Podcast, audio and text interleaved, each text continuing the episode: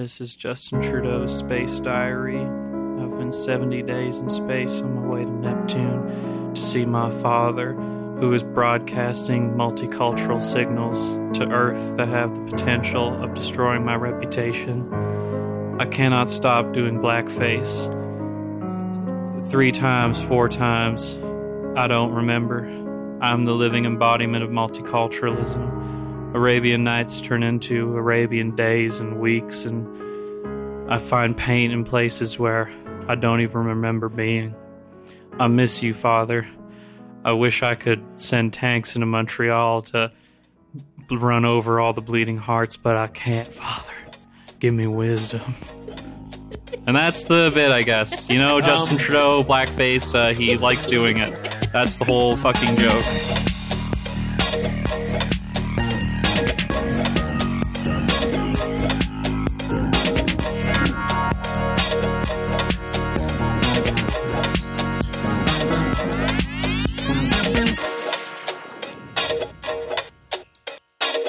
You're listening to Kino Lefter. We're a socialist podcast that talks movies. I'm Abdul at Abdul Y Malik. I'm Laura at underscore Saturn Return. And I'm Evan at McDonald Tweets. This week we're starting a little different for uh, for all you listeners. We're actually going to crack open the mailbag because we got a couple of uh, interesting thoughts on our It Two episode.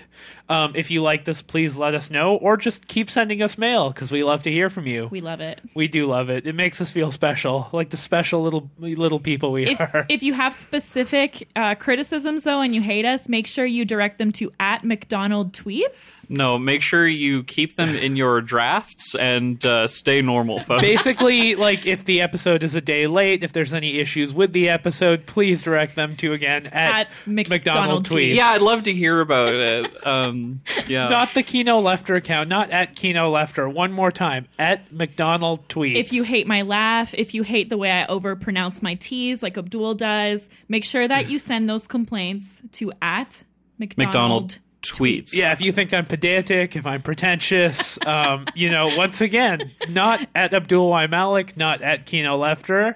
At- Altogether at, At McDonald, McDonald tweets. Tweets. Yes, yeah, I'll definitely read it, respond to it, uh, and I will absolutely be on your god awful podcast. So our first uh, our first uh, piece of mailbag comes from Esther at QFTWK, a great handle.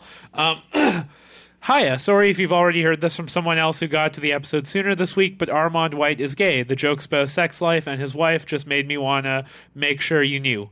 I don't know why it caught my attention the way it did. It's not like this is supposed to be a defense. It's just like, as a queer person trying to be a film critic, I'd still mo- want my queerness to be respected, even if folks were dunking on my bad takes. It's not a big thing. I don't mean to make things fraught. Just wanted you to know. Love the show, by the way.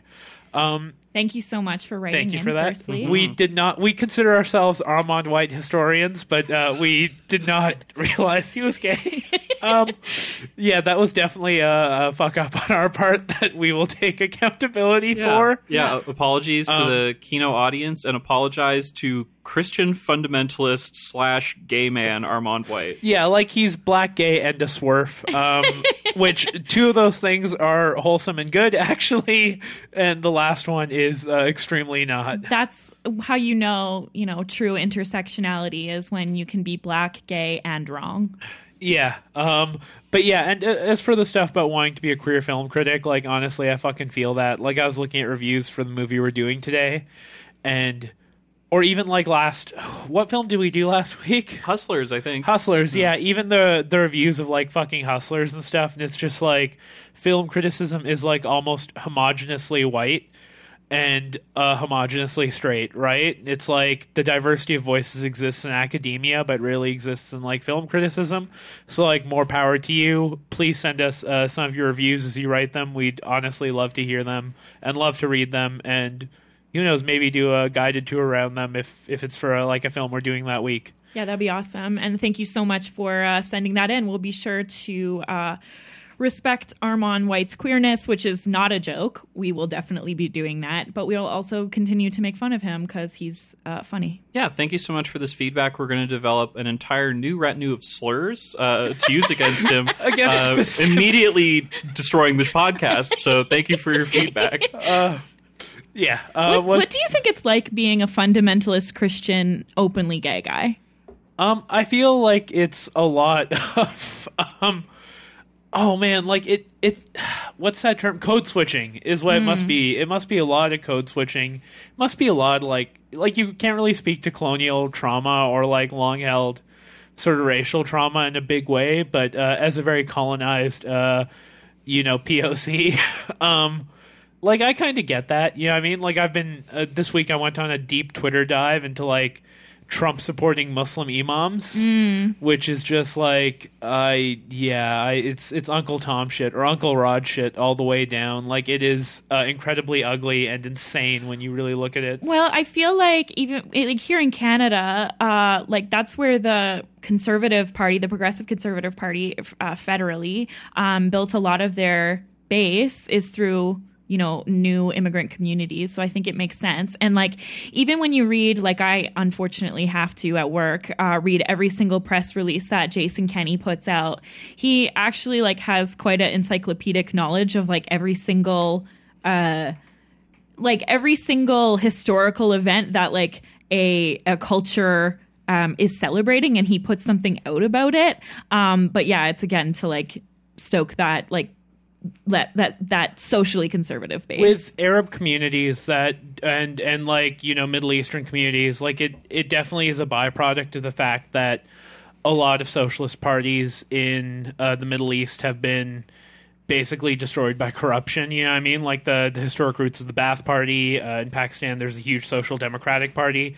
There's good elements. Like Arab socialism is a really interesting topic, but it's like at the same time just incredibly corrupt and incredibly vitriolic. And like people come here and have reactionary politics because that's what they left, right? Jason Kenney is the deep blue of multicultural conservatism. Absolutely nothing can stop him. And uh, conservatives actually outreach to uh, Yep. newcomer communities, whereas, A lot. Uh, you know, the other ones have some issues, i.e., most of their membership is just white people. or like not door knocking in areas or writing areas off or not going into apartment buildings. All those kinds of things like permeate all kinds of political organizing on the left. And successful immigrants like the really successful middle class like tends to to see it as a bootstraps argument right? No one wants to say that they came here and were reliant on social supports and opportunity. They want to say they did it themselves because culturally like you know that's how pride works. That's how like you know this idea of success works right? Subsumption to like capitalism in, as a whole. Thanks so much for uh, writing that in esther. We really appreciate uh, your thoughts and uh, look forward to reading your reviews. Uh, so the next message we have here is from tressa who says hi kino listener. Let me try that again Hi, Kino Lefter. That's the name of the podcast. I'm a listener. I just saw It Chapter 2, which I saw after listening to your review. I just wanted to offer some uh, comments as a gay person um, on the gay plot line that you rightly roasted a little. It's interesting because, as much as you are correct in saying that homophobia doesn't really exist in, in mainstream society in the very 80s way that it was depicted in the movie, um, Richie being afraid to come out as a fully grown single adult, the part where Pennywise uh, has an illusion of a of a rotting gay man giving him a pamphlet to his own funeral that I think is supposed to be an H- HIV reference, etc. Homophobia is still being successfully weaponized as a political slash mobilizing force for the right, even in Canada. Um, so I actually do have like a very quick response to this, and I think that like our criticism of it wasn't that homophobia has been erased; it's that the film's idea of homophobia is still rooted in like an '80s, you know, gay bashing way rather than the nuanced way that homophobia is sort of done in like our media landscape and by our like politicians today. Yeah, there are uh, much better films about queerness by queer creators uh, that I would recommend uh, holding up as kind of ideals. I just, yeah, I don't think that it chapter two really uh, hit the mark. I mean, as a queer person, I'll deploy that um, in uh, in really like you know hammering home how homophobia shifts through the decades. And I mean, Richie's character, it's barely explored. It's mostly like not necessarily subtextual, but you know there are allusions to it. It's not really communicated between characters. Um, so I think we were all disappointed by that. Yeah, and I also think that um, to your point about it being a mobilizing force, I think that's, you know, so true of um, so much of what we're dealing with in Canada and worldwide. You know, if you think of the Bolsonaro regime in Brazil, which is weaponizing uh, homophobia and transphobia on a large scale, um, but you know, more subtle examples here in Canada where we have, you know, two prominent figures like Scheer and Kenney who have long, long um, histories of homophobia and um, campaigning against um, you know gay marriage. And I- Bernier too. By the yeah, way. Bernier, of course. Um, I just I just wanted to block Bernier out of my mind. There's a lot of them. Yeah.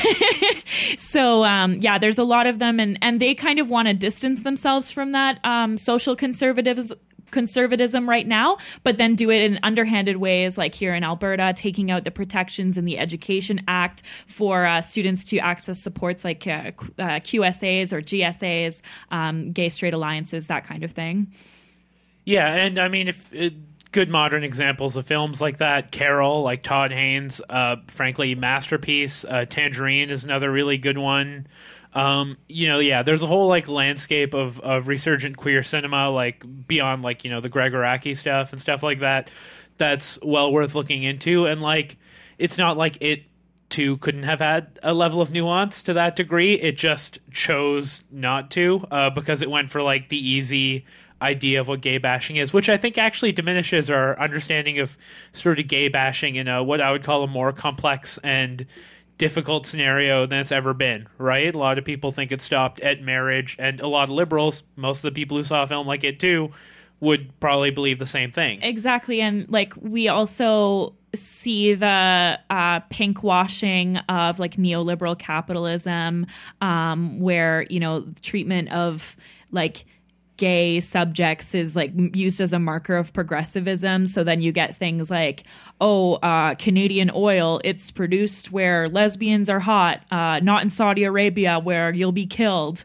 Um, and that, that fucking that's amazing. It's a real ad. Real that ad. real ad by by I don't know Oil Sand Strong or whatever is absolutely spectacular. Like, we'll we'll repost it. I think we did when Do Not Eat uh, put it on Twitter, but we'll we'll repost it on uh, on the Twitter. But uh, yeah, it's it's and it's like th- those kinds of ideas about like oh like it's it's fine to be gay here. It's fine to be gay. Um, on a very surface level, but then you know, anytime there's kind of like legislative process um, or progress for for marginalized folks, folks at the margins um, end up getting uh, the blowback from it because they're less able to access um, safety and uh, protections uh, due to you know increased visibility. Thank you uh, so much, Tressa. We I know we had to cut your message short. It was a lot, um, but it gave us all a lot to think about and talk about. And like we're happy we were able to like discuss it on this podcast. You know, at some point in the future, we'd love to maybe reopen, uh, you know, in brief some of the films we, we've visited and sort of revisit them as whether our like you know day after watching analysis was good and bad. And it's it's actually nice we got to do that with it too. Um, you know, a week or two later. Uh, but yeah, your favorite uh, gay bashing socialist leftist podcast can now roll into its uh, main event. Um, so I have a quick question to open this with. If you could take one fast food franchise into space, what would that franchise be and why? For me, it's going to be Dairy Queen um, because uh, th- they work so hard to make the blizzards um, not fall out of the cup when you turn it upside down. And I feel like if you're in space, you know, you can go a little bit easier with it. And I would enjoy a nice, a nice Reese Blizzard, uh, you know, when I'm shopping at the Moon Mall. They're already zero gravity though. Yeah, but it's like it's more cool. Anti-gravity. they should market like that. Yeah. Um, I think for me, I would have to go with uh, like a Chipotle. I love a burrito bowl. I, it would probably be shitty to eat in space. Yeah, be going everywhere. Can or you just imagine the little chunks like floating around in your stomach? No, I don't want to think about that. Does that happen? It doesn't. yeah, like your your organs are also in zero gravity. Wow, I oh. didn't think about that. Yeah. Damn. Um, Much to consider when you go to space. um, what happens? Okay, you know when people come back from space and they're like they're all like lengthened and like what happens to them after? Do you know? uh, they have to go through intense physical therapy for a while because like your muscles atrophy because they don't know ground, they don't know gravity. Like they just become like loose and like very mushy. Yeah, this is very well explored in the uh, fantastic TV show The Expanse, where people who live in like the asteroid belt are just like elongated compared to everybody else, and they have very weak bones. Damn. If Uh, I yeah, w- I guess you weren't if you weren't getting any like impact, that's what strengthens your bones. By the way, if you're under uh, 27, you need to do uh, load bearing exercise because after 27, your bone mass starts to decrease, and uh, so make sure that you're low- doing load bearing exercise. I'm of two minds about what fast food franchise I take into space. On one hand, I would take Red Lobster. I know it's fast casual, but whatever. Um, but like, could you imagine like like picking out your lobster, but it's floating in front of you? They're just gliding through the restaurant like little snappy claws at people. Like, just pick it out, and you know your space waiter brings it to you. but I was thinking like, so Edmonton has its Wage slavery still exists in space. this is the point I'm getting to Yeah. is Edmonton um Jollibee's is a very popular Filipino fast Oh my food God. franchise. And the first Jollibee's in Edmonton opened up about 5 weeks ago. And I went there, uh, so I drive by there on my way back from the airport uh, a couple of days ago. I drove past the Jollibee's, and the lineup was still three hours long Wow. the entire Filipino community of Edmonton has turned out to Jollibees, and they will not stop turning out. They will never stop turning out. The lineup has been four to five hours since the day it opened, and I, I, yeah. So if I was a ruthless capitalist, I would naturally, I would put a Jollibees on the moon as added value to bring TFW labor into space. Oh my god! I, I think uh, isn't KFC like the world's most profitable fast It food is, chain? yeah. yeah. So uh, if yeah, if I were in the position of planning the lunar mall, moon mall, uh, I'd put a KFC in there. I also wanted to point out that there was like a gig economy that sprung up a, a, around Jollibee's in Edmonton, where there were these folks who would stand in line with for you for a fee. So they would get you your Jollibees and then come bring it to you, and then you would have to pay them. Wait, where are these people, and how do I find them? I'll send you the article, but like maybe we shouldn't be propping up the gig economy with our Patreon earnings. Oh no, I'll I'll like pay them triple. I do that for shoe launches now, so it's fine. We live in a very yeah. bad time. That's what I think we're getting at. It's a very bad you don't time. you don't appreciate the entrepreneurial spirit. I think the entrepreneurial spirit uh, must be destroyed and sent back to the past. It's mercantilism or nothing. I'm hustler mindset, baby. Um, yeah, no, I, uh, uh, I, there's a whole like culture of people who make their living waiting in line or setting up nine laptops so they can buy you shoes. and uh, I got the hookup now on a guy uh, at work's nephew who will do that for me for a small fee. Which is uh, honestly good for him. That's entrepreneurial spirit. These are the small businesses that Justin Trudeau is promising. A lot of these guys are brown. Justin Trudeau knows what this like to be brown. I've been there. yeah. Um, I in, felt that. in case you haven't realized it, uh, we are doing Ad Astra, uh, Brad Pitt in space. I just need to add this in here. 10 hours of walking in NYC as a white person in brown face. We're moving on. Well, he is in New York right now, so it's but it's not him. It's Greta Thunberg. Oh my god. so yeah, Brad yeah. Pitt is indeed in space. He is a uh, astronaut whose father left to go find uh, extraterrestrial activity, and uh, his ship went missing and basically assumed dead. Um, the government. Uh, taps Brad on the shoulder to say that they need him to go out to Mars to send a message because they think that uh, there's these power surges that are killing people on Earth. Um, and uh, yeah, he goes to Mars. He sends a message to his dad. He realizes he's a pawn of the military-industrial complex. Breaks onto a spaceship, kills everyone on board, and then takes that spaceship all the way to Neptune, where he meets his dad. So Tommy Lee Jones has uh, killed his crew after they mutinied, wanting to return to Earth from the Lima Project, uh, orbiting Neptune. And you discover that he didn't find, uh, he found diddly squat. He didn't find any alien life. Um, Brad Pitt tries to convince his dad to come to Earth, uh, to which he seemingly agrees. Uh, t- uh, Brad Pitt uh, places a nuclear bomb next to the uh, antimatter catalyst that has been firing antimatter at Earth. Um, they get into space. Tommy Lee Jones is like, "No, son, I want to die." So he throws himself into Neptune. Uh, Brad Pitt gets back on the ship. The explosion propels his way home. Uh, he is not investigated by a military tribunal and, for he uh, and he kisses his ex. yeah, and he uh, kisses Liv Tyler, and we get credits. Yep. Yeah, uh, it's an original science fiction space movie, which is more than you can say about a majority of films we do. I would argue that majority of films we do are sequels, remakes, or reboots. So, I mean, this. I don't think you have to argue it. It just either is or isn't. Yeah, I would. I would state conclusively, without an iota of doubt, that most of the films we do are remakes, reboots, and slash or sequels. I think Abdul's feeling self conscious because I said that he has to stop declaring things. So he has to be like, "This is the the, the top book that you must read." Best thing ever. yeah, the only important thing. So he's Yeah. bringing in some nuance. I'd be- I think it's great. It gives us a lot of material for a Kino Lefter soundboard at some point. All of our commonly used expressions uh, that people will harm us with in the future. Jamar is learning to code. um, I'm sure if we clip them out for him and uh, you know upped his his wages, he would uh, he would be all for it. Um, Remember, Jamar, we're a family here, and we don't need to unionize. he's going to be listening to this and send me a message, be like, "Fuck you." Yeah. Never doing that. Yeah. Part of the contract says that you cannot interrupt our relationship with our employees. That's very important to us. Don't fucking unionize. That was in a contract that I was reading uh, earlier for an unnamed company, uh, and it's just gross. You hate to see it. Uh, definitely not merit contractors or consulting. Um, no, it probably wasn't. It was Uh, not. yeah. Merit, for those of you who don't know, is like a lobbying group for open shop uh, construction companies.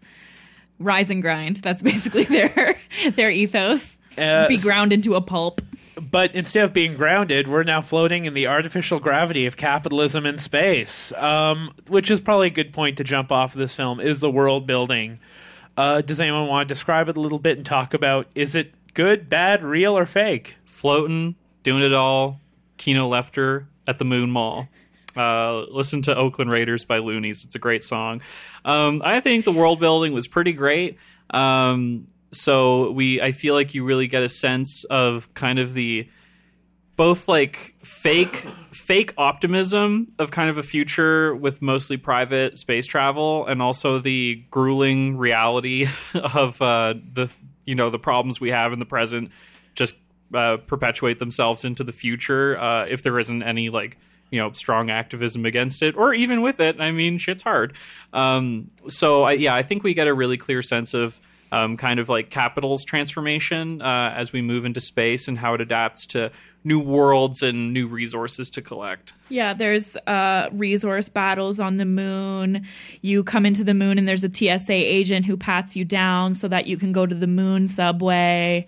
And uh, there's a really great part when they're doing the private um, space travel, which they they tell him you're going to fly commercial so that we don't arouse suspicion. yeah, virgin atlantic Yeah, and uh, the the flight attendant or the space attendant, I don't know, um, comes around and offers blankets and then charges like 120 bucks. Um, it's I'm really happy they didn't call it Virgin Intergalactic. Like they didn't do the stupid movie thing of just like updating it because it's still 20th Century Fox, right? That made this movie, despite the fact that we have moved on from that. Um, but like I didn't mean that to sound so aggressive. Like this isn't a fucking call out to Bob Iger.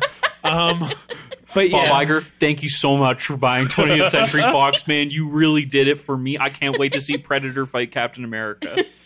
but their like version of space is that they're like stay inside these enclave zones because there's resource wars happening on the moon. You know, moon ro- moon mining is a real thing that people want to do. Like I believe it's helium three is the so. Every Allegedly. time, every time you blow Oh up, my yeah, the moon God. may or may not be real, but like The moon is real. Okay? We're not The doing moon's real. The moon's real. But we can't get there. every time you blow up a balloon for your child's birthday party with helium in it, you're a fucking monster. Uh, because the world is like helium supply is depleting faster than we can replace it, and no one seems to realize that we're like running out of fucking helium. This But is what the do we need it for? Uh, it's used in so much like Medical tech stuff. manufacturing, medical stuff. It's industrial component more than it is uh, make your voice high and uh, make your shitty kid happy component, right? Uh, okay, two jokes. First of all, uh, Drake lyrics. This is the first time I'm high on helium. Um, but Euphoria 2019. Yeah. Also, don't call kids shitty. They're fine. It's no, no, not no, their no, fault. no, no, no. Like you're not not all kids are shitty, but I'm saying your your brat's birthday party. my god, your broods. But I just imagined uh, this great new Abdul character where he's at like a birthday party in a backyard or something, and then one of the balloons pops. And, oh, real nice, buddy. Oh yeah, you know there's a helium crisis right now. It, put it, yeah, you know, Listen, when the is- helium this wars, they, yeah. This is what they mean when they say like, "Oh, you must be fun at parties." It's Abdul yelling at children. they deserve it. They need to learn. for Listen. having balloons. Uh, in my supply closet here, I have a stockpile of, of fine helium. And when the helium wars are coming and you're knocking at my door, I'm gonna I'm gonna inhale a bit and be like, "Fuck off!" um, I'm keeping it over myself. but yeah, like it's not it's not unexpected that there would be corporate resource wars on the moon over helium three because God knows we're running out of helium now. Um, Yeah, um, I think in the movie they talk about how there's a network of treaties uh, that dictate who can mine where. Um, but in this video that the New York Times put out, James, and I mean in the movie, they're just like, how do you enforce these treaties? Who knows? So there's space pirates who kind of operate on the fringes, uh, the dark side of the moon.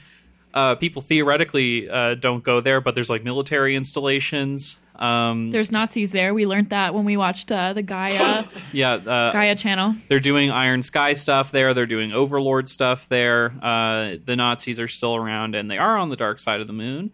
Uh, and then on Mars, it uh, mostly seems like the the outermost reaches of uh, human colonization. There's an underground base. Um, Ruth Negga has this great supporting role where she's in charge of uh, this Martian base. Um, but yeah, it's mostly just like probably research and you know probably awful military experimentation that happens there. Uh, but like the safe zones on the moon are just like Brad Pitt's voiceover in this film is very grating, but it does have a great bit where it's like people are just going to the moon to do the same shit they did on Earth, right? And it's like, yeah, there's an Applebee's on the moon, there's um, a Hudson's newsstand on the moon, like a subway and stuff like that. It's like, It just looks like an airport. yeah, its depiction of space travel is actually like fairly realistic. I'm sure being on the moon is cool, but it must get boring after a while. Uh, there are two things that I really like about, uh, like, I mean, the voiceover in that one sequence where he's talking about how his father would have hated, um, like, seeing this, like, commercialization on the moon. I think it initially sets up this dichotomy between, like, there are the brave explorers who want to just, like, learn more about, you know, the worlds beyond, and then there are the greedy capitalists. But then, of course, through the course of the movie, we realize that his father has gone insane and has murdered his crew and he's just a workaholic obsessed with a quest that will never end. So it's like, oh, the exploration part obviously is fucked up and obviously leads to death and is just like the the pre uh, the pretext of you know capitalist expansion. Um, and then uh, Brad Pitt also talks about it's like we we were running from things on Earth and we brought them to the stars. So it's uh, I was talking to Lynn about this. I love you, Lynn, and uh, uh, they were just mentioning how like of course like when we go to space, it's probably not going to be utopia first because it's just like a space for commercialization. Um, obviously, the wealthiest will get there first and set the terms of what space is going to look like. Um, and uh, yeah, if we don't, if socialism now doesn't happen on Earth, we will bring capitalism to the stars, and uh, that is definitely, uh, I think, a risk that this movie subtextually deals with. And one of the things I think it's important to recognize in the context of exploration is that no one, because we live in capitalism, before that was mercantilism and monarchy, right? Like, um, I know Evan's a big mercantilist stan. Oh, I love. I don't actually. This is a bit. Hudson's But Bay Company. Yeah. Whoa, we out here getting one fourth of North America. We love it. We're always winning. Just wearing those like smallpox blankets like a hype beast. Evans actually bought shares in Hudson's Bay dis- uh, at the HBC, despite the fact that they're falling apart.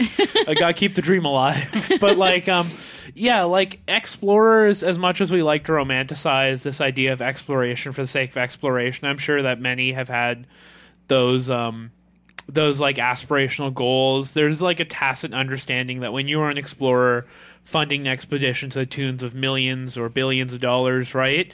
You're doing it to find profit for someone else, right? Like you can come up with all the scientific studies you want. When you come back, the first thing they're going to ask you is like, well, what did you find that we can exploit? Like the moon is a, a really good example of this in the movie. Yeah, and I certainly don't want to like you know degrade the work that like scientists do. You know, trying to push the boundaries of what we know. Obviously, there's a lot of noble work that gets done in there. Um, but of course, not not only are there bad apples who know exactly what they're doing and need to you know fund their lives, so selling your research and everything else.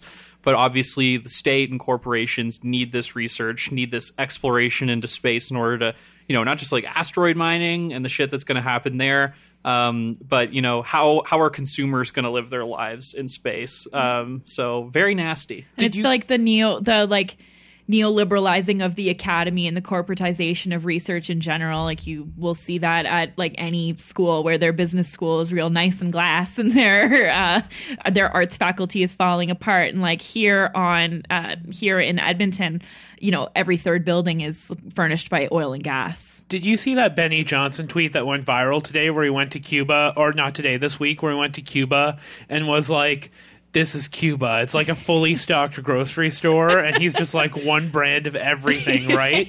And it's like, it's wild to me that this, because this is actually ties into the movie so well, where it's like, the neoliberal conception of freedom is 30 to 50 different kinds of pasta sauce or like toilet paper. Cuba developed a fucking vaccine for lung cancer. you know what I mean? Like uh, under under like a uh, Cuba's got its issues, but under like a socialist program for the common good, right? Like they have you know uh, one of the highest literacy rates in the world, and it's just like oh, like dogmatically, this is you know sort of the the whole structure of Cuban society. But you know, uh, someone like Benny Johnson goes and looks at that and is like, "Oh man, one brand of TP. That's that's not freedom, baby." You know what I mean? Like, yeah, and obviously it totally negates like the impacts of like you know embargoes and uh, you know kind of international isolation of Cuba. But he also had a very funny tweet. I think it was a couple years ago of an empty store shelf somewhere in the United States, and he was like, "This is your supermarket under socialism," and then uh, someone was just like, "No, this is under capitalism. This is shutting down." And I was just thinking of like all of the empty malls that we have. Yep. And all the totally empty storefronts, especially going back home to Nova Scotia. Just like just uh, uh, there's this incredible YouTube channel that I need to recommend now. I think it's called Retail Archaeology, where this guy goes to like abandoned malls and just like, oh my god, it's it's a documentary of the horrors of capitalism. So Benny Johnson, watch Retail Archaeology and get back to us. in Calgary, the a multi-million dollar mall opened up, and there's still no stores in it, like right by the airport, like uh, or maybe by Cross. I don't know, but it's like in Calgary. There's a big, big fuck off sized mall, and there's like literally like four or five shops. Like so many people have walked through it, just being like empty glass structures everywhere. And it's just like this was definitely someone's fucking tax haven or like bad investment or whatever. But it's like this is capitalism, and this is what we will take to the moon, right? When in the world of this movie, when Mars becomes more feasible, uh, the moon will just become like a relic. It'll become a like a stopover, like like Gander, Newfoundland, or something like that, right? Yeah, it's a brilliant mixture of, and it's it's a brilliant highlight of the relationship between the military and the private sector. Um, very symbolic that the dark side of the moon is where the military is operating. Uh, um, they're also present, you know, in this consumer space, like in the airport, just like a you know a guy in green camo with a dog, and it's like we can see you. the security culture kind of thing Yeah, the camo is not working in the mall. Um, and you know there's a lot of interplay kind of between um, yeah the military's relationship with like space command and kind of the whole infrastructure of theoretically like the government. Um, so th- some of the opening shots of the movie are people in lockheed martin uniforms greeting brad pitt as he's going on to this uh, space antenna used to search for extraterrestrial life. Um, i think lockheed martin does have a deal with uh, 20th century fox. Uh, there was a video of like uh, James Gray goes to talk to Lockheed staff about like their research into space, and I think it's a really nice use of this because it doesn't come across as like, yeah, these guys are cool. It's like very clearly a critique of the privatization of space. So you know, good job making that deal, Lockheed Martin. Proud of you. Um, yeah, and obviously once we get to the moon, it's kind of more just like the military side of things. It's like we're ready to load a nuclear fucking bomb and send it to Neptune. Um, and yeah, like when you look at NASA's funding, like I remember Obama got a lot of accolades in his like last two years, um, because he added like a you know five billion dollars or some like infinitesimal sum to NASA's budget, but like compare that to like the U.S. Uh, military, right, which is like e- easily runs in like the five hundred, yeah, five hundred billion to trillions of dollars, and you're just like you know what? It would actually be amazing if we were just funding space exploration for the sake of space exploration, but without um, a Soviet superpower to sort of best in a battle of scientific wits or something like that. It's just like, well, why would we? Why would we go to the one place where there's no other species to fucking rape, pillage, and conquer? Right? Right. Um, it yeah, it drives me up the fucking wall.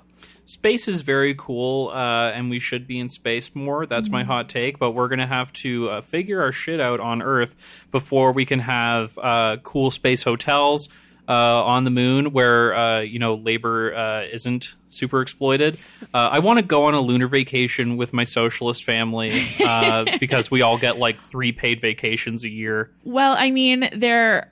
The, if we do get any kind of space exploration within our lifetimes, I think it will definitely be like weapons that will be like floating over North Korea or whatever. Um, that will strike them down, you know, before they even think about building another nuke. Yeah, they'll call the space laser the uh, like you know United uh, Space uh, State Com- uh, Space Command Ronald Reagan laser or something like that in honor of his like failed Star Wars program. You know, George Lucas named uh, the technocratic villain of the prequel series. Um, Gunray, uh, because he hated Reagan so much, like because the guy called it Star Wars. George Lucas is like, no, why? yeah This is the opposite of what I meant. yeah, Yeah, while the political critique of the Star Wars prequels are uh, extremely on the nose, still good uh, to this day. Uh, yeah, the original being an anti-Vietnam movie, and the prequels obviously just being uh, a hate letter to the Bush administration. Uh, thank you, George Lucas.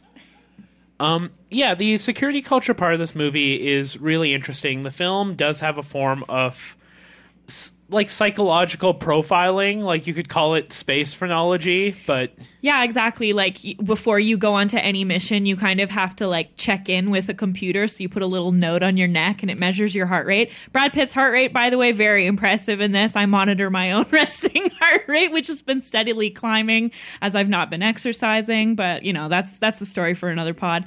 But uh, yeah, and they um, they ask you questions like, "How's your day? How are you feeling?" And he just kind of mumbles like, "Feeling clear, feeling good," and they're like, "Good to go."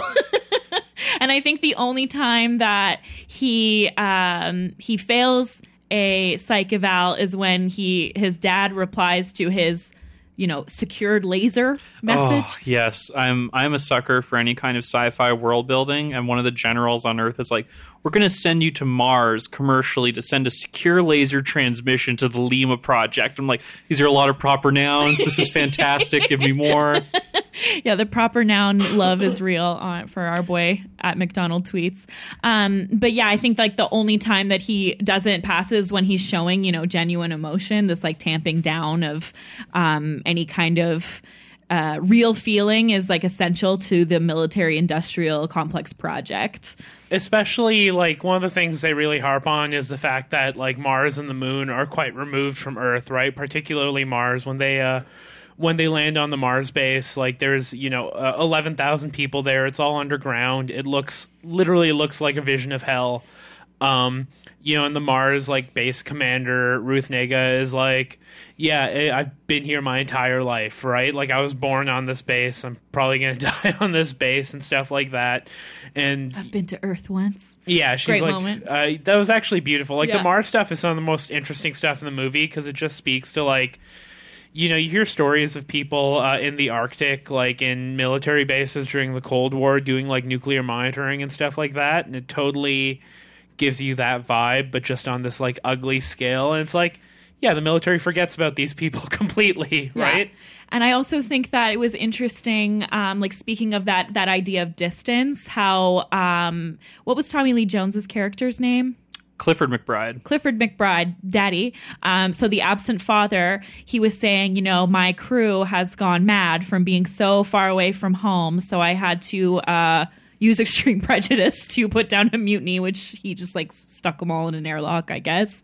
Um, and this idea of like, distance and like closeness to an, a concept of home where he like finds his home within his work rather than within like any kind of human connection Yeah, it's very good. Uh, you know, maybe a bit obvious hero's journey stuff. Uh, he is leaving home to go to the origin point of his trauma, which is having literal ripple effects. you know, destroying the things that he loves and the people around him, and he needs to confront his father in order to end it and integrate that pain into the person he is today. Um, speaking about the kind of mental health, uh, c- the commercialization of it in this movie is really intriguing. Um, uh, much like the evolution of our healthcare system in Canada, uh, its first responsibility was to m- ensure that workers are being efficient. Um, so, uh, you know, there was first this aspect of like healthcare is delivered through charity um, or the family, and then the first kind of evolutions of it were like workplaces and employers uh, were able to cover like injuries and that kind of thing. So it's always presented um, before a mission or after some kind of traumatic event.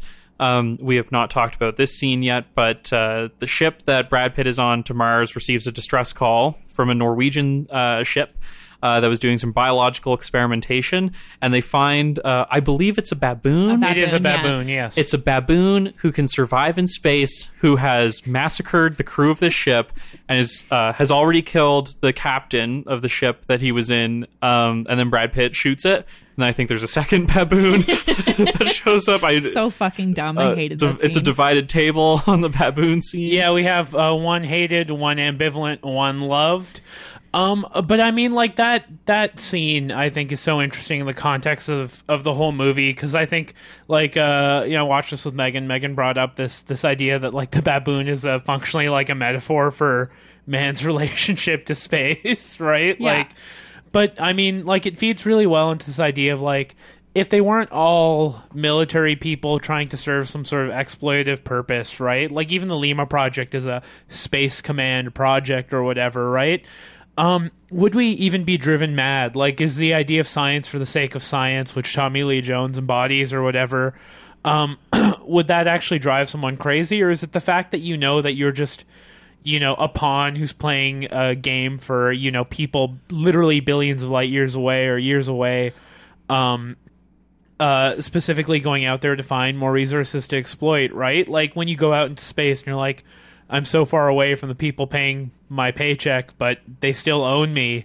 That's enough to drive someone fucking crazy. Like, could you imagine if you went into space and you knew that your boss was like still like haranguing you, despite the fact that it takes 21 days for a transmission to reach you? It's just I- like, um, hey, Laura, have you uh, filled the coffee machine? you know what I mean? Like, can uh it takes 21 days to respond to like can i just uh talk to you for five minutes real quick and you're like oh fuck you bring up a point in a meeting, you wait uh, 21 days, and then actually, let's take this conversation offline. And you're like, we can't. I'm in space.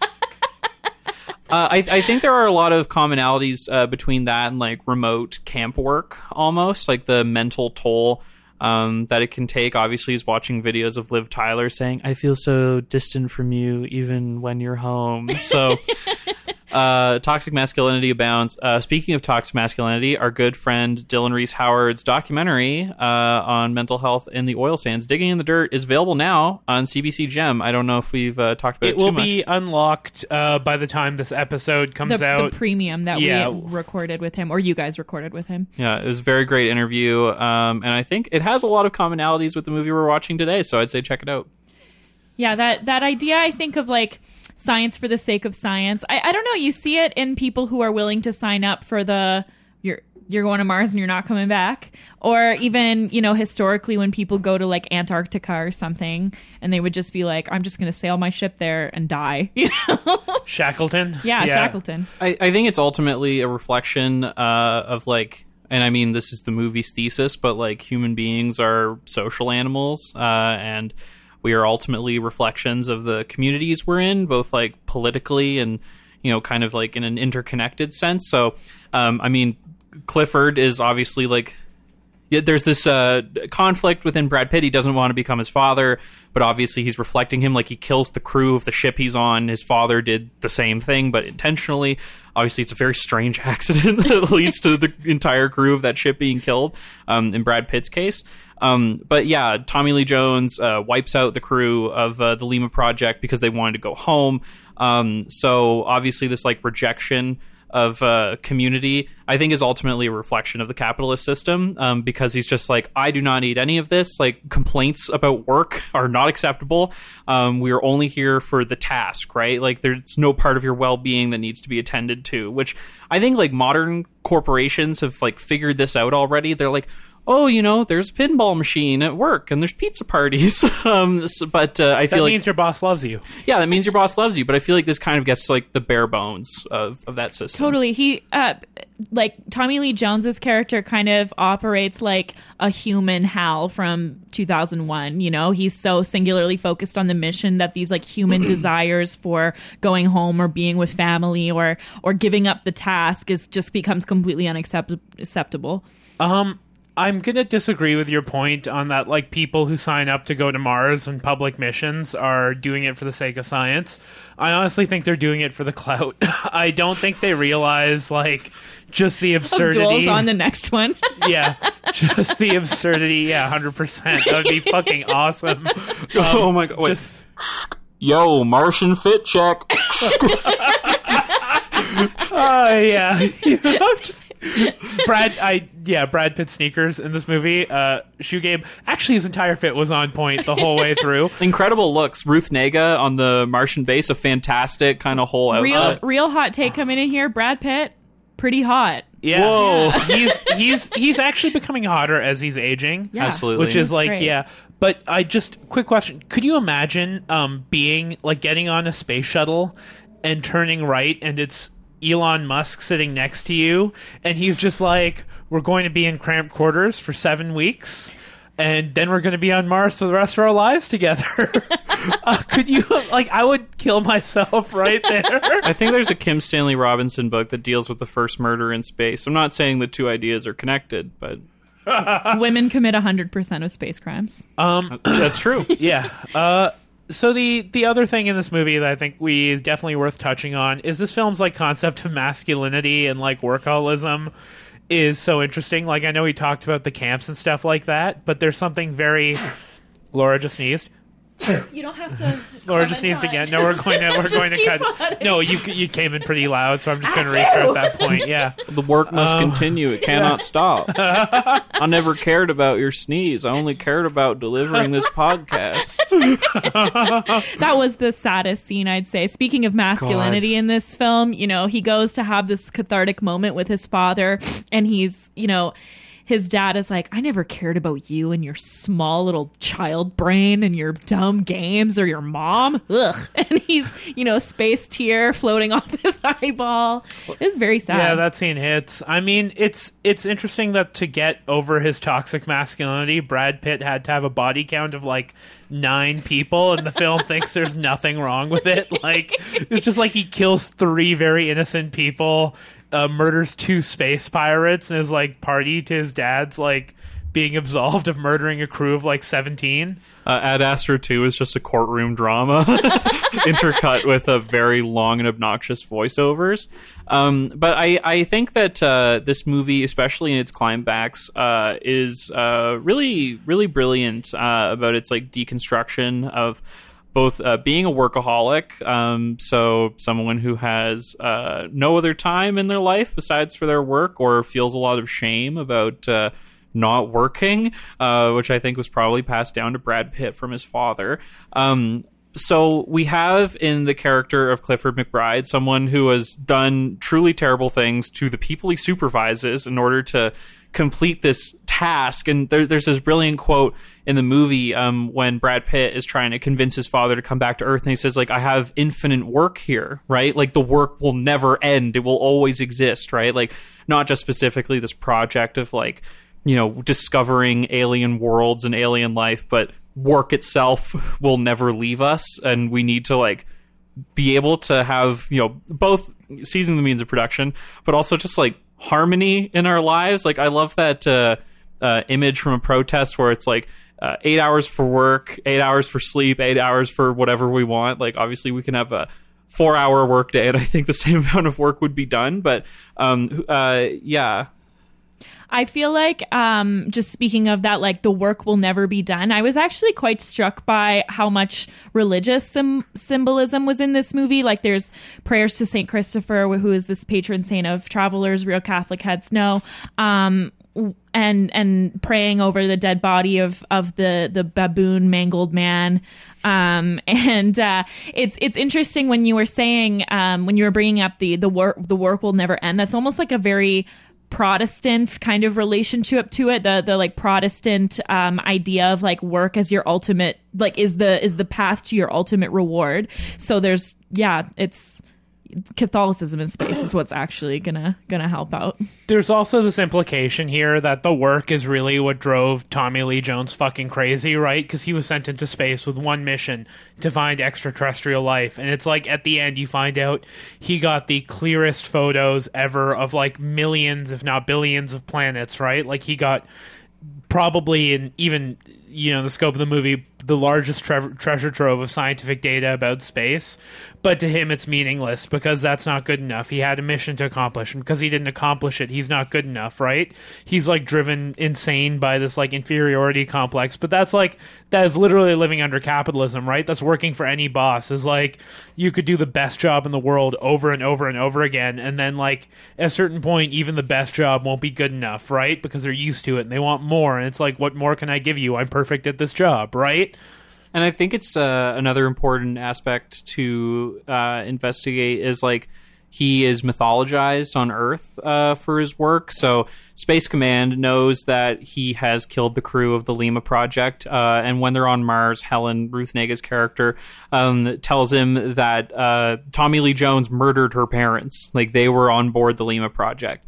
Um, so like holding up these exemplars of brilliant explorers who push things forward uh, and you know did it for you know the sake of adventure and all of these things like it's it's a nice kind of yeah deconstruction of that um, while also framing it uh, within like labor terms um, like Tommy Lee Jones also believes in God. Uh, that's like you were talking about the religious aspect. In one of the first videos that Brad Pitt watches of him, he's talking about like you know, oh, God's going to be watching over us doing this work. And then, um, you know, he uh, turns into a really special guy by the end of the movie. In the words of uh, one wise sage, uh, Mr. West, um, uh, Dad cracked a joke, all the kids laugh, but I couldn't hear them all the way in first class. Uh, 808s and Heartbreak, perfect album about uh, what it's like to be mythologized um, and lonely at the top.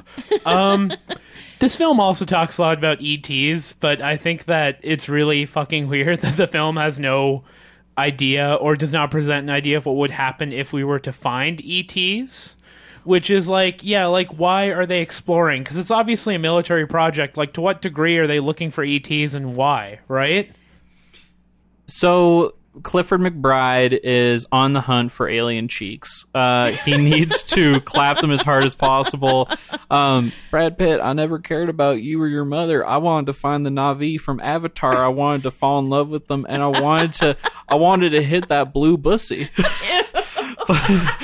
but um, I yeah, it is interesting in that. Um, so we learn at the end of the movie, uh, didn't find any ETs. Um, and I think that kind of the notion of alien life is mostly depicted um, in this movie as like Brad Pitt is alienated from the people around him, um, but this constant search for something you'll never find, um, or you won't know what you do when you do find it, uh, is taking you away from like the important things in life, like feelings and love. It's about the journey, not the destination kind of vibes. Yeah, I'd have an explore tattoo on the inside of my wrist. Breathe on one wrist, explore on the other. Yeah, but I also do think uh, there is a little bit of um, uh, maybe false consciousness going on here uh, with the search for alien life. It's this like complete dedication to like you have a task in front of you, carry it out, right? Um, and it's this endless quest, uh, not just to pursue profit and exploit resources, but to you know discover the unknown, manifest destiny, kind of shit. Um, and it takes you away from the conditions you're working in, both like how it's deteriorating for your mental health, how it's deteriorating your relationships, um, and it uh, doesn't allow us to focus on yeah remediating conditions at home.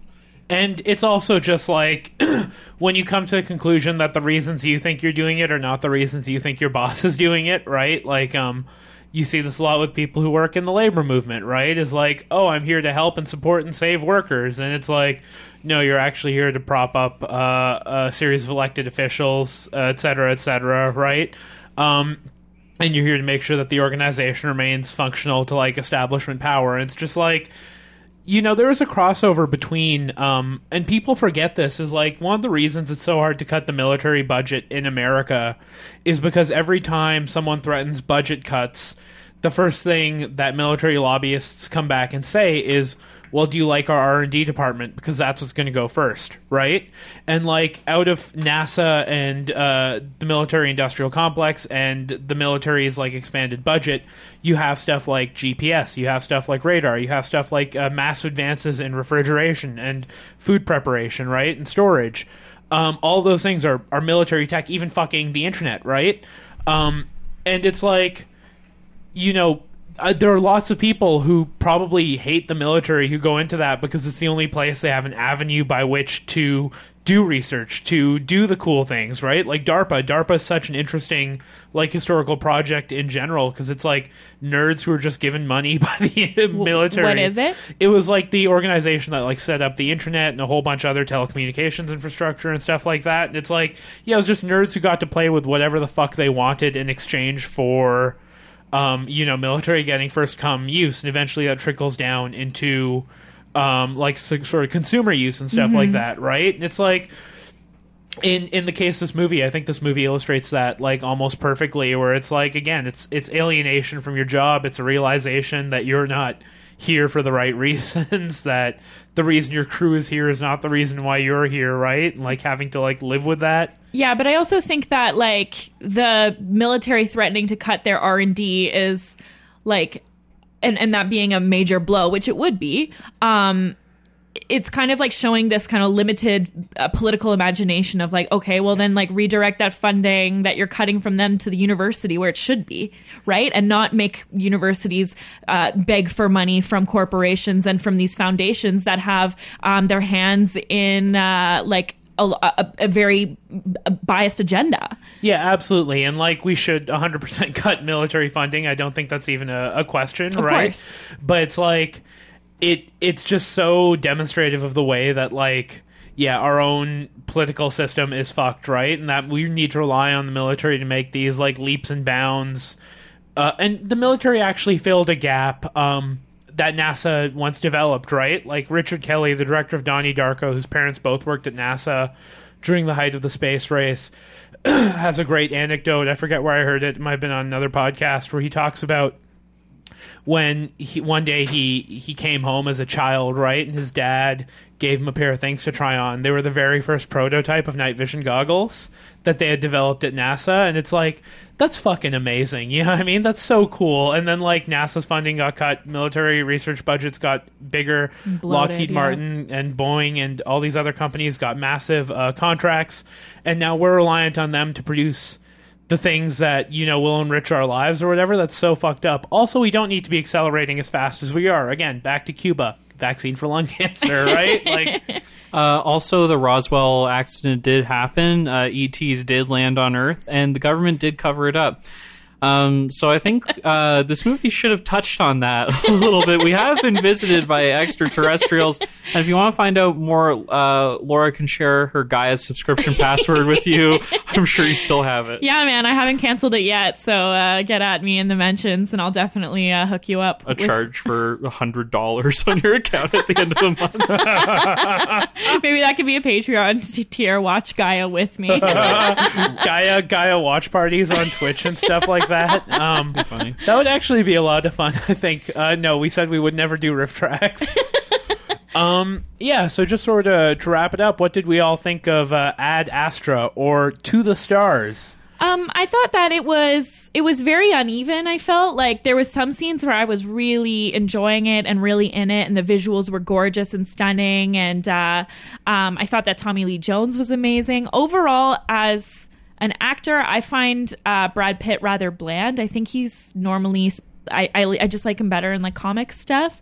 Um, but the scene where you know as the as one of the the members of the daddy issues caucus on this uh on this podcast i mean everybody has them but you know I actually have none. I have entirely mommy issues. Yeah. Um, i've got both um so yeah it, it really you know struck a chord um with me and this idea of like going to to find um the source of your trauma like evan said it, it was yeah, there was there was parts about it that I really liked, and parts where I thought it was very weak, uh, and the voiceover was extremely grating. So overall, though, I'd I'd say it was it was decent. yeah, my my thoughts on the movie are that the voiceover was definitely a studio edition. Like they for like James Gray made a very successful movie with Brad Pitt. I'm assuming someone gave him like a, a big budget to make a space blockbuster. He turned in art film, and they're like, "Oh fuck, we got to add voiceover to this because we just gave you a, a you know a fucking two trucks of money to make your your weird daddy issues movie in space, right?" and it's like, and then they add because even the voiceover, I feel like Brad Pitt's not giving it anything because his voiceover in the Tree of Life is gorgeous. It's well acted. You can feel the emotion in it. And it's like in this one, I just feel like he was like, "Fuck yeah, I guess I'll do it because I have to." But I, if you're gonna watch this, uh, watch it once. But I mean, I would wait uh, to see if there's a director's cut incoming uh, on the Blu-ray or something like that. Because I feel like if there is, it would just be a fucking significantly better movie. Uh, so I loved Ad Astra. Huge fan of it. Um, it there are definitely parts of it that seem compromised. Um, a little bit of studio interference, but like I think that there is like a really great vision at work here. Um, I think it was very well directed. Hoyt van Hoytema um, shot it. He's the guy who uh, did the cinematography for Interstellar and Spectre. So it's a very good looking movie. Um, but yeah, James Gray, uh, give us that director's cut. I would watch that in an instant, much like the Midsummer director's cut, which fucking rocks. That slaps. Um, so yeah, I really love this movie. One of my favorites of the year so far. Um, quick, que- has everyone here seen uh, Contact, Interstellar, Gravity, and Gravity? Yeah. I haven't seen Contact. Okay, well, where would you rank this film in between like Ad Astra, Contact, Interstellar, and Gravity? Like best to worst, how would you rank them? Uh, I didn't like Gravity that much. I thought it was okay. I don't know. I it just didn't really resonate with me that much. Did you see it in theaters? I did. I saw it in IMAX the way you were supposed to, all that shit. But yeah, I don't know. I I think that I would probably put it Contact, uh, Interstellar, Ad Astra, Gravity. Hmm. Uh, so I, it's been hard for me to revisit Gravity. I did really love it when I saw it uh, in theaters, uh, and in subsequent watchings, it's like, eh, okay. Like I, I still really appreciate what it's doing. Uh, I might put Interstellar first, uh, and then Ad Astra, and then Gravity. Uh, I haven't seen Contact, so I can't rank it. Uh, I was high as fuck when I saw Gravity, and I threw up on myself in the movie theater, and because I was like in a K hole, I just didn't uh, move. Like I felt like Sandra Bullock. It was like a very visceral experience for me. I saw it again in theaters, Yeah. uh, sober, and loved it.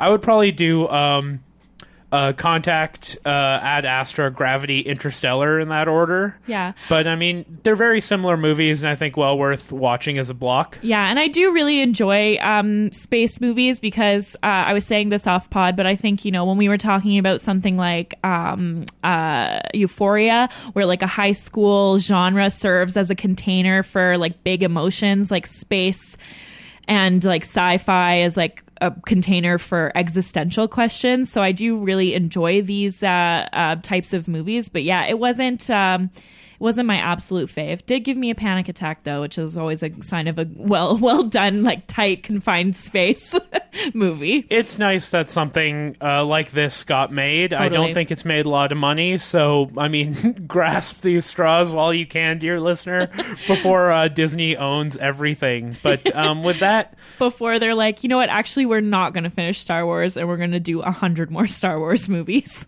Yeah. Um, but with that, let's roll into our recommendations for the week. Uh, Evan, why don't you kick us off? So uh, I was a fool. I used to live an unenlightened life. Uh, I was an absolute charlatan. Um, but then this weekend, I watched a very special movie, and that was Moneyball. I never watched Moneyball before, and uh, I am now obsessed with that movie. Uh, it is uh, in the canon of Aaron Sorkin movies I really like. Uh, so Social Network, Steve Jobs, and this, um, as opposed to stuff like The West Wing. Um, but yeah, Brad Pitt, an incredible performance. Uh, I think he's made to look less attractive, but this might be his hottest role. Um, it's a sports movie that mostly takes place in like fluorescently lit basements with a bunch of guys just like you can't use science to play baseball this guy's a five tool player i don't really like baseball that much and moneyball i'm just like wow it's one of my favorite movies now Um, something really interesting about Money Moneyball was written by Aaron Sorkin and Steve Zaillian, but they did not write the movie together. They each did different drafts of the scripts. Um, but they're both writers with like a very unique voice. Um, so it's I love that movie because you can easily tell which scene was written by Steve Zaillian and which scene was written by Aaron Sorkin. Like watching it, you're like, oh, snappy dialogue scene. That's Aaron. That's uh, Aaron Sorkin. That's like you know Philip Seymour Hoffman being sad in a basement. you're like, definitely Steve Zaillian, right? Like all the kid stuff, hundred percent not Aaron Sorkin. But it's just like such an interesting uh, script as like a, a film writer. You know what I mean? Um, my recommendation, I have two, but one is very quick. Um, one, my first one is uh, the sneakers uh, Brad Pitt Warren Ad Astra, which are fly as fuck. Um, if you can find a pair of, or if you own a pair of Adidas uh, CS1s Total White uh, Orange Gum, please uh, shoot me a message. I will buy them off you. Uh, they are very nice sneakers. If you want to buy a pair for yourself, uh, seek them out. They are incredible. Um, but my real recommendation is a book, which I finally finished reading. I might have recomrad it before, but whatever. Comrade, it. yeah. Um, it's uh, The Overstory by Richard Powers, which I will uh, like declaratively say is the only great novel written thus far about the climate crisis. Uh, fuck, I can't like it's a book I've I've read and can't stop thinking about. I can't wait to like read it again once my backlog is smaller. Um, it's a book about trees and if within the first 15 pages you're not crying about trees, you have a problem because it's yeah, it's just amazing. It's uh, you know, a fiction novel and we should all read fiction uh, as well as reading theory and stuff like that, but yeah, The Overstory by Richard Powers. It's a book everyone should read. It will give you a better like sort of understanding of the climate crisis and humanity's relationship with it and also leave you with a lot of hope so uh, please pick it up at your local uh, nearest bookstore barring that uh, you know apple books or amazon i guess Uh, I haven't really been consuming that much in the last little while. Uh, shit's been kind of crazy in the Albertan context politically, so I've been doing a lot of work. Um, but uh, I just went to a friend of the show, Bailey's house, uh, to pick cranberries. And uh, we just ended up, because we organized together, we just ended up not talking about organizing, not talking about the climate crisis, not talking about anything like that, just picking berries. And then it turned into drinking uh, wine in the grass. And uh, it was really great. So I would say, scheduling time with people outside of your commitments, like connecting just like in a fun way, uh, is really important. And I highly recomrade it. You can find us on iTunes, Stitcher, Spotify, uh, basically whatever podcatcher you like. Um, if we are not on that podcatcher, you can follow us and then message us at Kino Lefter on Twitter. Don't even think about messaging us without following us first. Yeah, and we will make sure we uh, we put ourselves on that uh, podcatcher of your choice. And if you're unhappy with our selection of podcatchers, please make your displeasure known to at McDonald Tweets on Twitter. Again, that's at McDonald Tweets. on At Twitter. McDonald Tweets on Twitter. Please direct all your hate mail to him from here, uh, from he- henceforth. I will call the police on you. I'm a carceral feminist. If you DM me at all, I will ruin your life. Evan's a Vampire Castle, but for the DMs. I was thinking about how today I was taking a uh, Uber. I know I'm a bad leftist, but I was. I know. Um, but I was really late for work, so I just hopped in an Uber. I'm sorry. I will self crit uh, immediately. But the guy like reached back and like moved my legs to be like, I'm gonna put a water bottle beside. Like he just like grabbed my Oh. legs, but he wasn't being creepy. And I was just thinking about how like you know a, a carceral feminist like instinct instinctual reaction would be to be like i have been assaulted. It's like degrees of harm. Anyway um when we have been put onto your podcatcher of choice please go to itunes.com and find us there and leave us a good review. We're charting baby. We're on the charts. We are in top 1000 yeah, we have officially charted on iTunes, which is actually a bigger deal than it sounds Yep. like because every, like, literally everyone you know has a podcast. Ask your nephews. Um, but like, yeah, it's a it's a big deal. Good reviews and good ratings.